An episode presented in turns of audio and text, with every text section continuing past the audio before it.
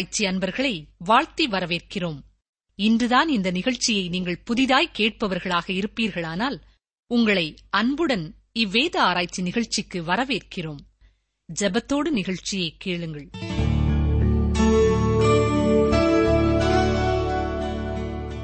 எங்களை அதிகமாய் நேசிக்கிற எங்கள் அன்பின் பரமபிதாவே இந்த புதிய நாளுக்காக நாளும் நன்றியோடு துதிக்கிறோம் ஸ்தோத்திருக்கிறோம். எங்கள் காலங்கள் எல்லாம் உம்முடைய கரத்தில் இருக்கிறது. இந்த வாரத்தை எங்களுக்கு நீர் கொடுத்த நோக்கத்தை கர்த்தர் அறிந்திருக்கிறீர்.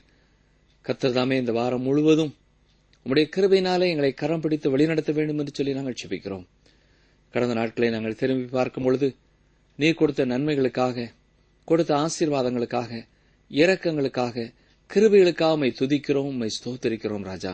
கத்தாவே பலவிதமான ஆபத்தான சூழ்நிலைகளிலே வியாதிகளின் மத்தியிலே நீர் கொடுத்த விடுதலைக்காக உமக்கு ஸ்தோத்திரம் உமக்கு ஸ்தோத்திரம் உமக்கு ஸ்தோத்திரம். கர்த்தருடைய கிருபை எங்களுக்கு போதுமானதா இருந்ததற்காக உமக்கு நன்றி செலுத்துகிறோம். எங்களுடைய ஜெபங்களை கேட்டீர் எங்களை வழி நடத்தினீர். உமக்கு ஸ்தோத்திரம் உமக்கு ஸ்தோத்திரம் செலுத்துகிறோம் அப்பா. இந்த நேரத்திலேயும் பல்வேறு இடங்களிலிருந்து இணைந்து ஜெபிக்கிற அருமையான சகோதர சகோதரிகள் மாணவ செல்வங்கள் ஒவ்வொருவருக்காக நாங்கள் உமக்கு நன்றி செலுத்துகிறோம் ஸ்தோத்தரிக்கிறோம் ஸ்தோத்திரிக்கிறோம். தகப்பனே இந்த நாட்களிலேயும் அரசாங்க தேர்வு எழுதுகிற அருமையான பிள்ளைகளுக்காக நாங்கள் வேண்டிக் கொள்கிறோம். கர்த்தர் தாமே அவர்களுக்கு தேவையான நல்ல ஞானத்தை தாருமப்பா. நல்ல ஞாபக சக்தியை தாரும். படிக்க உட்காரும் பொழுது வேறு எந்த காரியத்தை குறித்தும் சிந்தனை ஓடாமல் கருத்தூண்டி படிக்கக்கூடிய கிருபை கர்த்தர் தாரும். படிக்கும் பாடங்கள் மனதிலே தங்க உதவி செய்யும். தேர்வு அறைக்குள்ளே செல்லும் பொழுது வருகிற எல்லா பயங்கள் கலக்கங்களிலிருந்து உடைய பிள்ளைகளை விடுதலை செய்து தைரியத்தோடு கூட கேள்விகளை புரிந்து சரியான விடையளிக்க நீரே உதவி செய்ய வேண்டும் என்று சொல்லி நாங்கள் வேண்டிக் கொள்கிறோம். அன்றுவரே இந்த நிகழ்ச்சியை கேட்கிற ஒவ்வொரு குடும்பங்களிலேயும் உள்ள அருமையான வாலிப தம்பிமார் தங்கைமாருக்காக நாங்கள் செபிக்கிறோம். கர்த்தர் தாமே அவருடைய வாழ்க்கையை பரிசுத்தமாய் காத்துக்கொள்ள கேட்கிறோம். உமக்கு பிரியமானது எது? உமக்கு பிரியமில்லாதது எது என்பதை குறித்த ஞானத்தையும் அறிவையும் விவேகத்தையும் தந்து உமக்கு பிரியமானதை செய்ய போதி தரலும். பாவ வாழ்க்கையோடு கூட போராடி கொண்டிருக்கிற உடைய பிள்ளைகளுக்கு உம்முடைய வல்லமை போதுமானது என்பதை கண்டுகொள்ள நீர் உதவி செய்ய வேண்டும் என்று சொல்லி நாங்கள் செபிக்கிறோம். பரிசுத்தத்தின் மேலே பரிசுத்தம் அடைய நீர் உதவி செய்யும். எஸ் எம் எஸ் பாவங்களுக்கும் இணையதள பாவங்களுக்கும் நீரே உடைய பிள்ளைகளை விலக்கி காத்துக்கொள்ள வேண்டும் என்று சொல்லி நாங்கள் செபிக்கிறோம். தகப்பனே மருத்துவ பணி செய்கிற டாக்டர்ஸ்க்காக நர்சஸ்க்காக உதவியாளர்களுக்காக நாங்கள் செபிக்கிறோம். ஒவ்வொருவருக்கும் தேவையான அன்பையும் கரிசனையும் நோயாளிகளை குறித்த அக்கறையையும் கொடுத்து தங்கள் பணிகளை சிறப்பாய் செய்ய உதவி செய்தலும் நீரே அவர்களுக்கு தேவையான விசேஷித்த ஞான வரத்தை தாரும். வியாதியோடு வருகிறவர்களை அவர்கள் விசாரிக்கும் பொழுதே அவருடைய பலவீனங்களை அறிந்து கொள்ளக்கூடிய கிருபையை கர்த்தர் தர வேண்டும் என்று சொல்லி நாங்கள் செபிக்கிறோம். இந்த வாரத்திலேயும் தங்கள் பிறந்த நாட்களை தங்கள் திருமண நாட்களை நினைவு கூறுகிற ஒவ்வொருவரையும் ஆசீர்வதியும் ஆண்டவரே. சுகமலன் தாரும். புதிய ஆண்டிலே புதிய வல்லமையோடும் புதிய பரிசுத்தோடும் புதிய கிருபிகளோடும் வாழ அருள் செய்திருளும் இருதயத்தின் ஆழத்திலிருந்து உடைய சமூகத்தில் உடைய பிள்ளைகள் கேட்கிற காரியங்களை கர்த்தர் இந்த ஆண்டிலே கொடுத்தவர்களை ஆசீர்வதிக்க ஒப்புக் கொடுக்கிறோம் ஏசு ரட்சகரின் வல்லமுள்ள நாமத்தினாலே மனத்தாழ்மையோடு வேண்டிக் கொள்கிறோம் பிதாவே. ஆமேன்.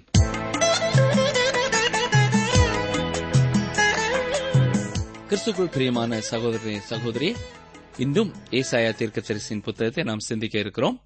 ஏசாயா நாற்பத்தி ஐந்து நாற்பத்தி ஆறாம் அதிகாரங்களை பார்க்க போகிறோம்.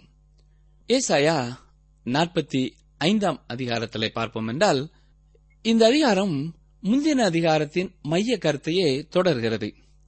முந்தின அதிகாரத்தின் கடைசி வசனத்தோடு இந்த அதிகாரம் ஆரம்பமாகிறது. நாம் ஏற்கனவே சிந்தித்தது போல இந்த கடைசி வசனம் நாற்பத்தி ஐந்தாம் அதிகாரத்தின் முதலாம் வசனமாய் இருந்திருக்க வேண்டும். ஆனால் அப்படி இல்லை. ஆனாலும் இந்த பிரிவுகள் எல்லாம் மனிதனால் செய்யப்பட்டவை என்பதை மறந்து போகாதிருங்கள். மத்திய காலத்திலே வாழ்ந்த ஒரு தேவ ஊழியர் இதை குறித்து வேடிக்கையாக சொல்லியிருக்கிறார். அதாவது மனிதன் கழுதையிலே பயணம் செய்யும் பொழுது இந்த அதிகார பிரிவுகளை செய்திருக்கிறான் என்று சொல்கிறார். ஒவ்வொரு முறை கழுதை நிற்கும் பொழுதும் அவன் இறங்கி தன்னுடைய எழுதுகோலால் அந்த வசனத்தை அந்த அதிகாரத்தின் கடைசி வசனமாக குறித்து விடுவானாம். இவ்வாறுதான் பிரிக்கப்பட்டது என்று வேடிக்கையாக அவர் சொல்கிறார். இது ஒரு கதைதான். ஆனாலும் இதனுடைய கருத்தைப் போல சில இடங்களிலே அதிகாரங்கள் சரியாக பிரிக்கப்படவில்லை என்பதையும் நாம் ஒத்துக்கொள்ளத்தான் செய்ய வேண்டும். இப்பொழுது நாம் கடந்த அதிகாரத்தின் கடைசி வசனத்தை மீண்டும் இங்கே பார்ப்போம். ஏனென்றால் முறைப்படி அந்த வசனம் இந்த அதிகாரத்தை சார்ந்ததுதான். ஏசாயா நாற்பத்தி நான்காம் அதிகாரம் இருபத்தி எட்டாம் வசனம். கோரேசை குறித்து அவன் என் மெய்ப்பன் அவன் எருசலேமை நோக்கி நீ கட்டப்படு என்றும் தேவாலயத்தை நோக்கி நீ அஸ்திபாரப்படு என்றும் சொல்லி எனக்கு பிரியமானதையெல்லாம் நிறைவேற்றுவான் என்று சொல்லுகிறவர் நான். கோரைசை குறித்து அவன் பிறப்பதற்கு இருநூறு ஆண்டுகளுக்கு முன்பே இங்கே சொல்லப்பட்டுவிட்டது. இதை அநேகருக்கு விசுவாசிக்க முடியவில்லை. வேதத்தை பூரணமாக நம்பாத சில வேத ஆசிரியர்கள் ஏசாயா புத்தகத்தின் இந்த பகுதியை வேறொருவர் எழுதியிருக்க வாய்ப்பிருக்கிறது என்று சொல்கிறார்கள். ஏனென்றால் இவர்களுக்கு இந்த அற்புதமான தீர்க்க தரிசனத்தை ஏற்றுக்கொள்ள மனதில்லை. இருநூறு ஆண்டுகளுக்கு முன்பே கோரைசை பற்றி ஏசாயா சொல்லியிருப்பது அவிசுவாசிகளான அவர்களுடைய பலவீனமான விசுவாசத்தினாலே அவர்களுக்கு ஜீரணமாகிறதில்லை. சரி இங்கே கேள்வி என்னவென்றால் கோரேஸ் பிறப்பதற்கு இருநூறு ஆண்டுகளுக்கு முன் அவனுக்கு பெயரிடப்பட வேண்டிய காரணம் என்ன? இதற்கு மூன்று காரணங்களை நாம் சொல்லலாம். முதலாவது காரணம் அடையாளப்படுத்துவதற்காக. கோரேசு தோன்றும்போது ஏசாயா யாரை பற்றி பேசினார் என்ற குழப்பம் இல்லாமல் இருக்கும். ஏசாயா சொன்ன மனிதன் இவன்தான். ஆகவே இந்த காரியங்கள் எல்லாம் இவனை பற்றியதே என்று எளிதாக கண்டுபிடித்து செய்தியை புரிந்து கொள்வார்கள். இஸ்ரேல் மக்கள் தன் தேசத்திற்கு திரும்புவதற்கான ஆணையை இவனே பிறப்பித்தான். இரண்டாவது காரணம் ஏசாயாவின் வார்த்தைகளின் உறுதித்தன்மை இதன் மூலம் வெளிப்படும். கோரேசு காலத்திலே நிறைவேறப் போகிறதை பற்றி ஏசாயா கூறுவது அவருடைய காலத்திலே நிறைவேறவே நிறைவேறும் என்ற உறுதிப்பாட்டை இது செய்துவிடுகிறது. இருநூறு ஆண்டுகளுக்கு முன்பே அவருடைய பெயர் சொல்லப்படுவதனால் இது சாத்தியமாகும். கோரைசை பற்றிய இந்த இருநூறு ஆண்டுகளுக்கு முன் உள்ள தீர்க்க தரிசனம் உண்மையானால் எழுநூறு ஆண்டுகளுக்கு பின்னர் பிறக்கப் போகும் கன்னியின் மைந்தனாகிய இயேசு கிறிஸ்துவை பற்றிய தீர்க்க தரிசனமும் நிறைவேறும். இதில் சந்தேகமில்லை. அறிவிக்கப்பட்ட இது யூதர்கள் இயேசு கிறிஸ்துவின் பிறப்பிற்காக ஆயத்தமாயிருக்க வேண்டும் என்பதற்காகவே முன் அறிவிக்கப்பட்டது. ஆனால் அவர்களோ ஆயத்தமாக இருக்கவில்லை என்பதை நாம் அறிந்திருக்கிறோம். இந்த வசனத்திலே கோரேசை என் மெய்ப்பன் என்று கர்த்தர் சொல்கிறார். மேலும் அவன் எனக்கு பிரியமானதையெல்லாம் நிறைவேற்றுவான் என்றும் கூறுவதை பார்க்கலாம். அவன் எருசலேமை திரும்ப கட்டுவான். இங்கே ஒன்றை நாம் கவனிக்க வேண்டும். அசீரியாவை வட இஸ்ரவேல் தேசத்தை சிறைப்பிடித்துக் கொண்டு செல்வதற்கு தேவன் பயன்படுத்தினார். அதேபோல தென் இஸ்ரவேல் தேசத்தை பாபிலோனை பயன்படுத்தி தேவன் சிறைப்படுத்தினார். இந்த இரு நாட்டு அரசர்களான அசீரியாவின் சனகரிப்பும் பாபிலோனின் நேபுகாத்து நேச்சாரும் பொல்லாதவர்கள். இவர்களை தேவன் பயன்படுத்தினாலும் பின்னால் அவர்கள் செய்த காரியங்களுக்காக அவர்களை தண்டித்தார். ஆனால் கோரேசோ அப்படிப்பட்டவன் அல்ல. அவனை தேவன் எனக்கு பிரியமானதையெல்லாம் நிறைவேற்றுவான் என்று சொல்லுகிறார். இந்த இடத்திலே ஒரு காரியத்தை நாம் சிந்திக்க வேண்டும் பிரியமானவர்களே. நாம் பரலோகத்திற்கு செல்லும் பொழுது இரண்டு காரியங்கள் நமக்கு ஆச்சரியமாக இருக்கப் போகிறது. ஒன்று நாம் எதிர்பாராத சிலர் பரலோகத்திலே இடம்பெற்றிருப்பார்கள். இந்த கோரேசும் அப்படிப்பட்டவனாக இருக்கலாம் என்று சொல்லலாம். இரண்டாவதாக அங்கே இருப்பார்கள் என்று நாம் எதிர்பார்த்தவர்கள் அங்கே இருக்க மாட்டார்கள். இயேசு கிறிஸ்து நம்முடைய இரட்சகராக இருப்பதனாலே அவருடைய கிருபையினாலேயே நாம் பரலோகத்திற்குள்ளே பிரவேசிக்கப் போகிறோம். இந்த கோரேஸ் தேவனுக்கு பிரியமானதையெல்லாம் நிறைவேற்றுவான் என்று வேதம் சொல்கிறது. தேவனுடைய சித்தத்தை மட்டுமல்ல அவருடைய பிரியத்தையும் நிறைவேற்றுகிறவன். சனகரிப்பும் நேபகாத் நேச்சாரும் தேவனுடைய சித்தத்தை மாத்திரமே நிறைவேற்றினார்கள். கர்த்தருடைய சித்தப்படி வட இஸ்ரவேலையும் தென் இஸ்ரவேலையும் இவர்கள் ஒவ்வொருவரும் சிறைப்பிடித்து சென்றார்களே ஒழிய வேறு ஒரு காரியத்தையும் செய்யவில்லை. ஆனால் கோரேசோ தேவனுக்கு பிரியமானதை செய்தான். இதுவே இவர்களுக்கிடையே உள்ள வித்தியாசம். எனவேதான் தேவன் அவனை என் மெய்ப்பன் என்று சொல்லுகிறார் ஏசாயா நாற்பத்தி ஐந்தாம் அதிகாரம் முதலாம் வசனம். கர்த்தராகிய நான் அபிஷேகம் பண்ணின கோரைசுக்கு முன்பாக ஜாதிகளை கீழ்ப்படுத்தி ராஜாக்களின் இடைக்கட்டுகளை அவிழ்க்கும் படிக்கும் அவனுக்கு முன்பாக வாசல்கள் பூட்டப்படாதிருக்க கதவுகளை திறந்து வைக்கும் படிக்கும் அவனை பார்த்து அவன் வலது கையை பிடித்துக் கொண்டு அவனுக்கு சொல்லுகிறதாவது. இது ஒரு முக்கியமான தீர்க்க தரிசனம். ஏசாயா கோரேசை பற்றி சொல்லி இருநூறு ஆண்டுகள் வரை அவன் உலகிலே தோன்றவில்லை. அவன் பெர்சியாவில் தோன்றினான். இவனுடைய கல்லறை இன்று ஈரான் தேசத்தில் உள்ள பாசர்கடே என்ற இடத்தில் உடைந்த நிலையிலே காணப்படுகிறது. அதிலே கல்வெட்டுகள் காணப்படுகிறது. அவன் ஒரு மன தாழ்மையுள்ள தேவனை விசுவாசித்த மனிதன் என்றதொரு எண்ணத்தோடையே அந்த கல்வெட்டுகளை வாசிக்க முடியும். பழங்காலத்தில் அநேக அரசர்கள் பொல்லாதவர்களாக பொய்யர்களாக காணப்பட்டதை நாம் அறிவோம். அவர்கள் விட்டுச் சென்ற குறிப்புகள் அவர்களைப் பற்றி பெருமை பாராட்டுகின்றனவையாக இருக்கும். அவை நம்பக்கூடிய அளவிலேயும் காணப்படாது. ஆனால் கோரேஸ் வித்தியாசமானவன். அவன் தன்னை பற்றி பெருமை பாராட்டவில்லை. ஆனால் அவன் உலகத்தை வென்றிருக்கிறான். அதேபோல கோரேசு அபிஷேகம் பண்ணப்பட்டவன் என்றும் இந்த வசனத்திலே நாம் பார்க்கிறோம். இந்த பெயர் இயேசு கிறிஸ்துவிற்கு மட்டுமே பொருந்தக்கூடியது. அப்படி இருக்கும் பொழுது தேவன் ஏன் இந்த பெயரை கோரேசிற்கு கொடுத்தார்? ஏனென்றால் அவன் தேவ சித்தத்தை நிறைவேற்றினான். இஸ்ரவேலை சிறையிருப்பிலிருந்து விடுவித்து அவர்கள் தேசத்திற்கு திரும்பிச் செல்ல அனுமதித்தான். தேவனுடைய விருப்பத்தை எல்லாம் நிறைவேற்றினான். தன் தேசத்திற்கு திரும்பாத இஸ்ரவேல் ஜனங்களுக்கு இவன் தங்கம் வெள்ளி மற்றும் விலையேற பெற்ற பொருட்களை கொடுத்து அவர்களை அவர்கள் தேசத்திற்கு திரும்ப உற்சாகப்படுத்தினான். இவ்விதமாக அவன் ஒரு விதத்திலே மேசியாவிற்கு நிழலாக இருக்கிறான். கதவுகளை திறந்து வைக்கும்படிக்கும் என்று குறிப்பிடப்படுவது பாபிலோனின் கதவுகளை குறிக்கிறது. இவர்களுடைய கதவுகள் இஸ்ரவேல் ஜனங்கள் தங்கள் தேசத்திற்கு திரும்பாதபடிக்கு பூட்டி வைக்கப்பட்டிருந்தன. ஆனால் கோரேஸ் அவைகளை திறந்து வைத்தான். எனவே இஸ்ரவேலர் எளிதாக தங்கள் தேசத்திற்கு திரும்பினார்கள். தொடர்ந்து தேவன் கோரேசை பார்த்து கூறுகிற காரியங்களை பாருங்கள். ஏசாயா நாற்பத்தி ஐந்தாம் அதிகாரம் மூன்று நான்காம் வசனங்கள். உன்னை பெயர் சொல்லி அழைக்கிற இஸ்ரவேலின் தேவனாகிய கர்த்தர் நானே என்று நீ அறியும்படிக்கு வெண்கலக் கதவுகளை உடைத்து இருப்புத் தாழ்பாள்களை முறித்து அந்தகாரத்தில் இருக்கிற பொக்கிஷங்களையும் ஒளிப்பிடத்தில் இருக்கிற புதையல்களையும் உனக்கு கொடுப்பேன். நான் என் தாசனாகிய யாக்கோபி நிமித்தமும் நான் தெரிந்து கொண்ட இஸ்ரவேலி நிமித்தமும் நான் உன்னை பெயர் சொல்லி அழைத்து நீ என்னை அறியாதிருந்தும் உனக்கு நாமம் தரித்தேன். பாபிலோனின் பொக்கிஷங்கள் கோரேசுக்கு கிடைத்தன. இந்த பாபிலோன் எல்லா நாடுகளிலும் குறிப்பாக எருசலேமிலும் இருந்து கொள்ளையிட்ட பொருட்களை எடுத்துச் சென்று பொக்கிஷமாக வைத்திருந்தது. அவையெல்லாம் கோரேசுக்கு தேவனால் கொடுக்கப்பட்டது. ஏசாயா நாற்பத்தி ஐந்து ஐந்து பாருங்கள்.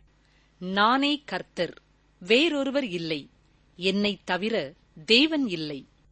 கோரேசு தேவனை பற்றி அறியும் முன்னரே அவனை தெரிந்து கொண்டார். பின்னர் அவன் ஜீவனுள்ள உண்மையான தேவனை தெரிந்து கொண்டான் என்று நம்மால் சொல்ல முடியும். ஏனென்றால் எஸ்ரா முதலாம் அதிகாரம் இரண்டாம் வசனத்திலே பரலோகத்தின் தேவனாய கர்த்தர் பூமியின் ராஜ்யங்களையெல்லாம் எனக்கு தந்தருளி யூதாவில் உள்ள எருசலேமிலே தமக்கு ஆலயத்தை கட்டும்படி எனக்கு கட்டளையிட்டிருக்கிறார் என்று கோரேஸ் சொல்கிறதை பார்க்கிறோம். தொடர்ந்து ஏழாம் வசனத்தை பாருங்கள். ஒளியை படைத்து இருளையும் உண்டாக்கினேன். சமாதானத்தை படைத்து தீங்கையும் உண்டாக்குகிறவர் நானே. கர்த்தராகிய நானே இவைகளையெல்லாம் செய்கிறவர். எல்லா காலங்களுக்கும் முன்பாக உலகம் சிருஷ்டிக்கப்பட்டதை குறித்த ஒரு சிறந்த வசனத்தை இங்கே பார்க்கிறோம். பெர்சியாவில் தோன்றிய சமயம் ஒளியை தெய்வமாக ஏற்றுக்கொள்கிறது. நம்முடைய கர்த்தரே ஒளியை உண்டாக்கினவர் என்று வேதத்திலே பார்க்கிறோம். ஆகவே ஒளி தேவன் அல்ல. ஆனால் தேவன் ஒளியாயிருக்கிறார். இந்த பெர்சியர்கள் சத்தியத்திற்கு மிகவும் நெருக்கமாயிருக்கிறார்கள். அவர்கள் ஒரே தெய்வம் என்ற கொள்கை உடையவர்கள் இவர்கள் இஸ்ரவேல் மக்களோடு தொடர்புடையவர்களாக காணப்பட்டபடியினாலே இப்படிப்பட்ட ஒரு நிலை அவருடைய வாழ்க்கையிலே வந்தது. இஸ்ரவேல் உலகத்திற்கு சாட்சியாக இருந்தது. மேலும் இருள் என்பது பெர்சியர்களால் தீய சக்தியாக கருதப்படுகிறது. தீங்கையும் உண்டாக்கினவர் நானே என்று இந்த வசனத்திலே தேவன் கூறுவதை பார்க்கிறோம். இங்கே தீங்கு என்று சொல்லப்படுவது துக்கம் துன்பம் அழிவுகள் போன்றவற்றை குறிப்பிடுகிறது. இவை தீமை செய்வதனால் உண்டாகும் கனிகள் பாவத்தின் கனிகள். ரோமர் ஆறாம் அதிகாரம் இருபத்தி மூன்றாம் வசனத்திலே பார்ப்பது போல பாவத்தின் சம்பளம் மரணம். நீங்கள் பாவம் செய்வீர்களானால் அதற்கு பின் விளைவு உண்டு என்பதை மறந்து போகாதிருங்கள். பாவம் தன்னுடைய பலனை நிச்சயமாகவே கொண்டு வரும். இன்று சிலர் நீ தவறு என்று நினைத்தால் அது தவறாகும். நீ சரி என்று நினைத்தால் அது சரியே என்று சொல்லுகிறார்கள். இது இன்றைய நாட்களிலே மக்கள் மத்தியிலே காணப்படுகிற ஒரு தவறான கருத்து. அப்படியானால் வேதம் சொல்லுவதெல்லாம் வீணா? தேவனுடைய வார்த்தைகளை கேட்டு கீழ்ப்படிவதெல்லாம் தேவையில்லாத காரியமா? உலகத்தை சிருஷ்டித்தவர் பிரயோஜனமில்லாத வேதத்தையா தந்திருக்கிறார்? என்று யோசித்து பார்க்க வேண்டும். நம்முடைய மன விருப்பத்தின்படி மனது கூறுவதை கேட்டு வாழ தேவன் நம்மை படைக்கவில்லை. தொடர்ந்து கர்த்தர் சொல்கிற வார்த்தைகளை கேளுங்கள். நீங்கள் பாவம் செய்வீர்களானால் அதற்கு சம்பள நாள் ஒன்று இருக்கிறது. அதன் விளைவை அது உண்டாக்கும். முழு சம்பளத்தையும் தரும். இதையே ஏசாயா தீர்க்கதரிசி மூலமாக தேவன் கூறிக்கொண்டிருக்கிறார். தேவன் அவ்விதமே உலகத்தை சிருஷ்டித்திருக்கிறார். நீங்கள் தேவனுக்கு பிரியமில்லாத வழிகளிலே செல்வீர்கள் என்றால் அதை விசாரிக்க நியாயாதிபதியே தேவையில்லை. பாவமே தன் விளைவாகிய தண்டனையை கொண்டு வந்துவிடும். எனவே அவரே ஒளியையும் இருளையும் உண்டாக்கினவர் என்று சொல்கிறார். தேவன் பெர்சீரலை நோக்கி நீங்கள் ஒளியை தெய்வமாக வணங்குகிறீர்களே அது தெய்வம் இல்லை என்று நீங்கள் அறிய வேண்டும் என்று நான் விரும்புகிறேன். நானே அவைகளை சிருஷ்டித்தேன் என்று அர்த்தம்பட அவர் கூறுகிறார். ஏசாயா நாற்பத்தி ஐந்தாம் அதிகாரம் ஒன்பதாம் வசனம் பாருங்கள். மண்ணோடுகளுக்கொத்த ஓடாயிருந்தும் தன்னை உருவாக்கினவரோடே வழக்காடுகிறவனுக்கு ஐயோ களிமண் தன்னை உருவாக்கினவனை நோக்கி என்ன செய்கிறாய் என்று சொல்லத் தகுமோ? உன் கிரியையானது அவருக்கு கைகள் இல்லை என்று சொல்லலாமோ? ஏன் தேவனுக்கு எதிராக சண்டையில் இறங்குகிறீர்கள் என்று கர்த்தர் கேட்கிறார். அப்படி தேவனுக்கு எதிராக சண்டையிடுவீர்கள் என்றால் நஷ்டம் உங்களுக்கே. ஆகவே இந்த வசனத்திலே அவர் கூறுவதன் அர்த்தம் இதுதான். நீங்கள் என்னோடே விளையாடாதிருங்கள். நீங்கள் எனக்கு எதிராக போர் புரிய முடியும் என்று நினைக்காதிருங்கள். உங்கள் வழக்கை நியாய மன்றத்திற்கு வெளியே வைத்தே தீர்த்துக் கொள்ளுங்கள் என்று சொல்கிறார். ஏசாயா முதலாம் அதிகாரம் பதினெட்டாம் வசனத்தையும் இந்த இடத்திலே நாம் பார்க்க வேண்டும். வழக்காடுவோம் வாருங்கள் என்று கர்த்தர் சொல்லுகிறார். உங்கள் பாவங்கள் சிவேர் என்றிருந்தாலும் உறைந்த மழையைப் போல் வெண்மையாகும். அவைகள் இரத்தாம்பர சிவப்பாயிருந்தாலும் பஞ்சைப் போலாகும். ஆம் அருமையானவர்களே நீங்கள் தேவனோடே விளையாடி ஜெயித்துவிட முடியும் என்று நினைக்க வேண்டாம். ஏனென்றால் அவர் எல்லாம் அறிந்த சர்வ வல்லவர் என்பதை மறந்து போகாதிருங்கள். தொடர்ந்துள்ள வசனங்களிலே தேவன் சில காரியங்களை உரிமை கோருகிறதை காண முடியும். ஏசாயா நாற்பத்தி ஐந்தாம் அதிகாரம் பனிரெண்டாம் வசனம் பாருங்கள். நான் பூமியை உண்டு பண்ணி நானே அதின்மேல் இருக்கிற மனுஷனை சிருஷ்டித்தேன். என் கரங்கள் வானங்களை விரித்தன. அவைகளின் சர்வ சேனையையும் நான் கட்டளையிட்டேன். என் கரங்கள் வானங்களை வெறித்தன என்று சொல்லப்படுகிற வார்த்தைகள் ஆச்சரியமானவை. இது தானாக இயற்கையாக உண்டான காரியம் அல்ல. ஒரு புகழ்பெற்ற வானவியல் வல்லுனர் இந்த உலகம் ஒவ்வொரு நிமிடமும் விரிந்து கொண்டே போகிறது என்று சொல்கிறார்.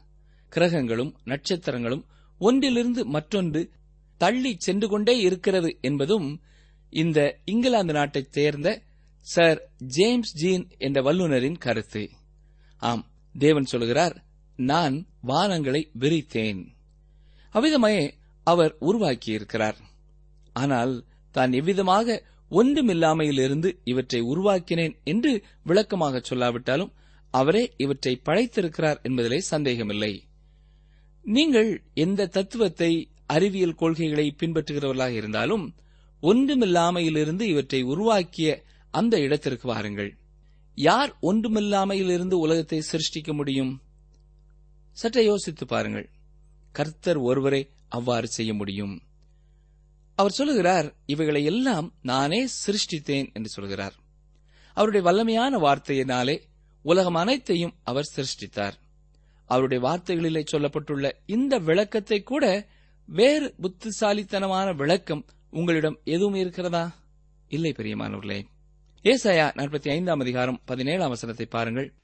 இஸ்ரவேலோ கர்த்தராலே நித்திய ரட்சிப்பினால் ரட்சிக்கப்படுவான் நீங்கள் எந்தெந்தைக்கும் உள்ள சதா காலங்களிலும் வெட்கப்படாமலும் கலங்காமலும் இருப்பீர்கள்.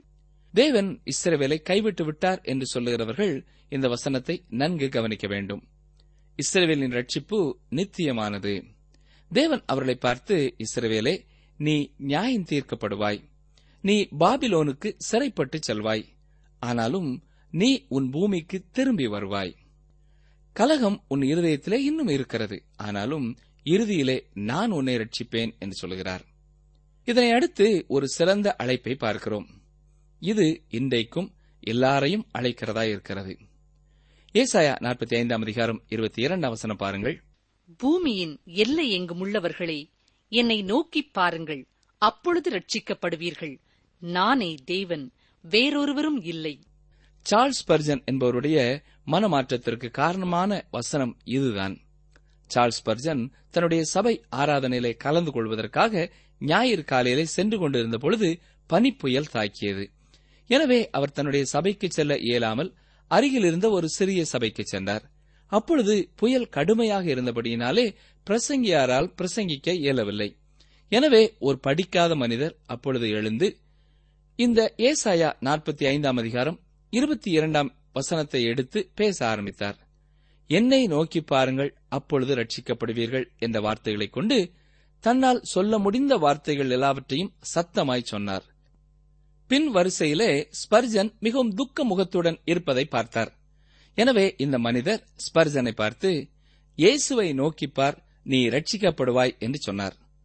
ஸ்பர்ஜன் அதை கேட்டார். அவர் ஒரு அறிவாளி. ஆனாலும் இந்த படிக்காத மனிதரின் சொல்லை கேட்டு அவர் சொன்னதை செய்தார். இயேசுவை நோக்கி பார்த்து ரட்சிக்கப்பட்டார் எவரெல்லாம் அவரை நோக்கி பார்க்கிறார்களோ அவர்கள் எல்லாரும் ரட்சிக்கப்படுவார்கள் தொடர்ந்து ஏசாயா நாற்பத்தி ஆறாம் அதிகாரத்திற்குள்ளே வருவோம். இந்த பகுதியிலேயும் விக்கிரகங்களை குறித்த தேவனுடைய வார்த்தைகளை நாம் பார்க்கிறோம். குறிப்பாக பாபிலோனில் உள்ள விக்கிரகங்கள் வீழ்ந்து போகும் என்று சொல்லப்படுகிறது. இது நமக்கு வித்தியாசமானதாக தோன்றுகிறது. ஏனென்றால் பாபிலோன் ஒரு வலிமை வாய்ந்த நாடாக உலகிலே உருவாகும் முன்னர் இஸ்ரேல் தேசத்திற்கு எதிரான நாடாக அது ஆவதற்கு முன்னர் இந்த தீர்க்க தரிசனம் கொடுக்கப்பட்டது. பாபிலோன் இந்த மாயையான ஆராதனைக்கு தலைமையகம் போல காணப்பட்டது. ஆகவே இதற்கு எதிராக தீர்க்க தரிசன வார்த்தைகள் சொல்லப்பட்டது பொருத்தமானதாகவே இருக்கிறது. அதே வேளையில் இஸ்ரவேல் தேசம் உண்மையான தெய்வத்தை விட்டு விலகி மாயையான ஆராதனைக்குள் கடந்து போய் விடாதபடிக்கும் தீர்க்கதரிசியின் மூலமாக தேவன் எச்சரிக்கிறார். ஏசாயா நாற்பத்தி ஆறு ஒன்று பாருங்கள். பேல் பணியும் நேபோ குனியும்.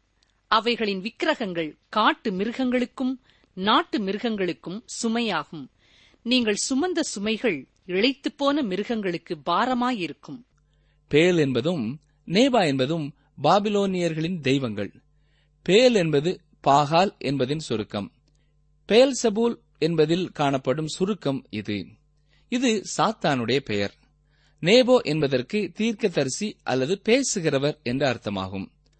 பவுலும் பர்ணபாவும் லீஸ்திராவுக்கு சென்றபோது மக்கள் பர்ணபாவை பேல் அல்லது ஜூபிட்டர் என்றும் பவுலை நேபோ அல்லது மெர்க்குரி என்றும் நினைத்தார்கள். ஏனென்றால் அவர்கள் விளக்கமாக பேசினார்கள் இல்லையா? அந்த நாட்களிலே உருவ வழிபாட்டின் பின்னே சாத்தானை வழிபடுதல் இருந்தது. இன்றைய நாட்களிலேயும் இது மிகவும் பிரபலமாகி வருகிறது. நம்முடைய யுத்தம் ஆவிக்குரியது என்று வேதம் அடிக்கடியாக எச்சரித்து சொல்லுகிறதை நீங்கள் அறிந்திருக்கிறீர்கள்.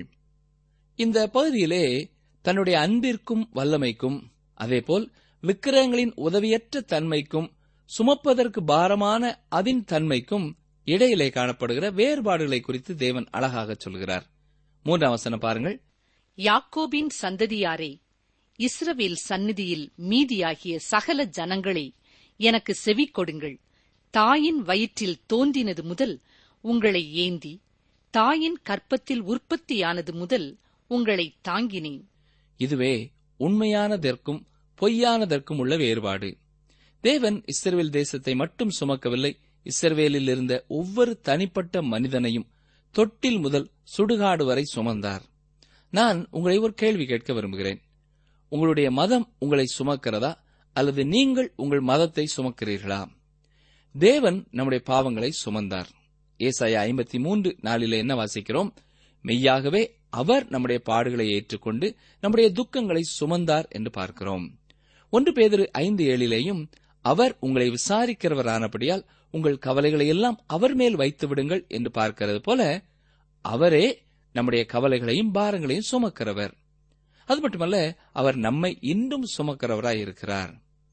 உபாகமும் முப்பத்தி மூன்றாம் அதிகாரம் இருபத்தி ஏழாம் வசனம் பாருங்கள். அனாதி தேவனே உனக்கு அடைக்கலம் அவருடைய நித்திய புயங்கள் உனக்கு ஆதாரம். அவர் உனக்கு முன்னின்று சத்துருக்களை துரத்தி அவர்களை அழித்து போடு என்று கட்டளையிடுவார். அடுத்ததாக அவர் விக்கிரங்களை பற்றி என்ன சொல்கிறார் பாருங்கள். ஏசாயா நாற்பத்தி ஆறு ஐந்து. யாருக்கு என்னை சாயலும் சமமுமாக்கி யாருக்கு நான் ஒப்பாகும் படிக்கு என்னை ஒப்பிடுவீர்கள்? நாம் தேவனை வார்த்தைகளிலாலே விளக்கிக் கூறுவது மிகவும் கடினமாகும். ஏனென்றால் அவர் நித்தியமானவர். ஆனால் நாமோ நிலையற்றவர்கள். நிலையற்ற உலகத்திலே வாழ்கிறோம். அவருக்கு ஒப்பிடக்கூடியது ஒன்றுமே இங்கே இல்லை. அவரை நம்முடைய வார்த்தைகளினாலே விவரிக்கவும் முடியாது. விவரித்தாலும் முழுமையான விளக்கத்தை அவரை குறித்து நாம் சொல்ல முடியாது. இயேசு கிறிஸ்து உலகத்திலே மனு உருக்கொண்டு வருவதற்கு இதுவும் ஒரு காரணம். நாம் தேவனை அறிவதற்கு இயேசு ஒரே வழி. அவரே தேவனை வெளிப்படுத்தினார். ஏசாயா நாற்பத்தி ஆறு ஆறு பாருங்கள். பையில் இருக்கிற பொன்னை கொட்டி வெள்ளியை தராசில் நிறுத்து தட்டானுடனே கூலி பொருந்திக் கொள்கிறார்கள் அவன் ஒரு தெய்வத்தை உண்டாக்குகிறான். அதை வணங்கி பணிந்து கொள்கிறார்கள் இது பொன்னால் அல்லது வெள்ளியினால் செய்யப்படுகிற தெய்வத்தை குறிக்கிறது.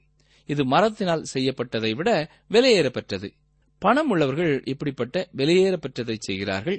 ஏழை மக்கள் தங்கள் தகுதிக்கேற்றபடி செய்கிறார்கள். ஆகவே இது மனிதன் தன்னுடைய தொழிலை வணங்குவதை குறிக்கிறது. அது தன்னைத்தானே வணங்குவதை குறிக்கிறது. மனிதன் மனிதனையே வணங்குதல்.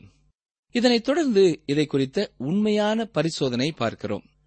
நாற்பத்தி ஆறாம் அதிகாரம் ஏழாம் அவசரம் அதை தோளின் மேல் எடுத்து அதை சுமந்து அதை அதன் ஸ்தானத்திலே வைக்கிறார்கள். அங்கே அது நிற்கும். தன் இடத்தை விட்டு அசையாது. ஒருவன் அதை நோக்கி கூப்பிட்டால் அது மறு உத்தரவு கொடுக்கிறதுமில்லை.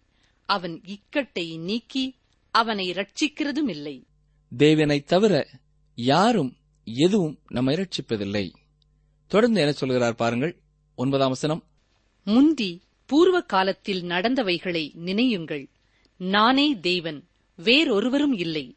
நானே தேவன் எனக்கு சமானமில்லை. இன்றும் தேவனை பெயரளவிலே பின்பற்றுகிறவர்கள் அநேக மாயையான வழிபாட்டையும் உடையவர்களாக இருக்கிறார்கள். அநேகருக்கு தேவனை தாங்கள் சுமப்பது போன்ற ஒரு எண்ணம். சபைக்கு செல்வது தேவனை ஆராதிப்பது ஜெபிப்பது எல்லாமே அவர்கள் தோள் மீது உள்ள பாரம் போன்று இருக்கிறது. இவர்களும் தேவனை விட்டுவிட்டு மற்ற தெய்வங்களை வழிபடுகிறவர்கள் போன்றவர்கள்தான். அருமையான சகோதரனை சகோதரியே தேவன் உங்களோடு தொடர்பு கொள்ள விரும்புகிறார். அவர் உங்களுக்காக சிலவற்றை வைத்திருக்கிறார். நீங்கள் அவரை சுமந்து செல்ல அவர் விரும்பவில்லை. அவரே உங்களை சுமந்து செல்ல விரும்புகிறார். வருத்தப்பட்டு பாரம் சுமக்கிறவர்களே நீங்கள் எல்லாரும் என்னிடத்தில் வாருங்கள். நான் உங்களுக்கு இழைப்பாறுதல் தருவேன் என்று இயேசு சொல்லுகிறார்.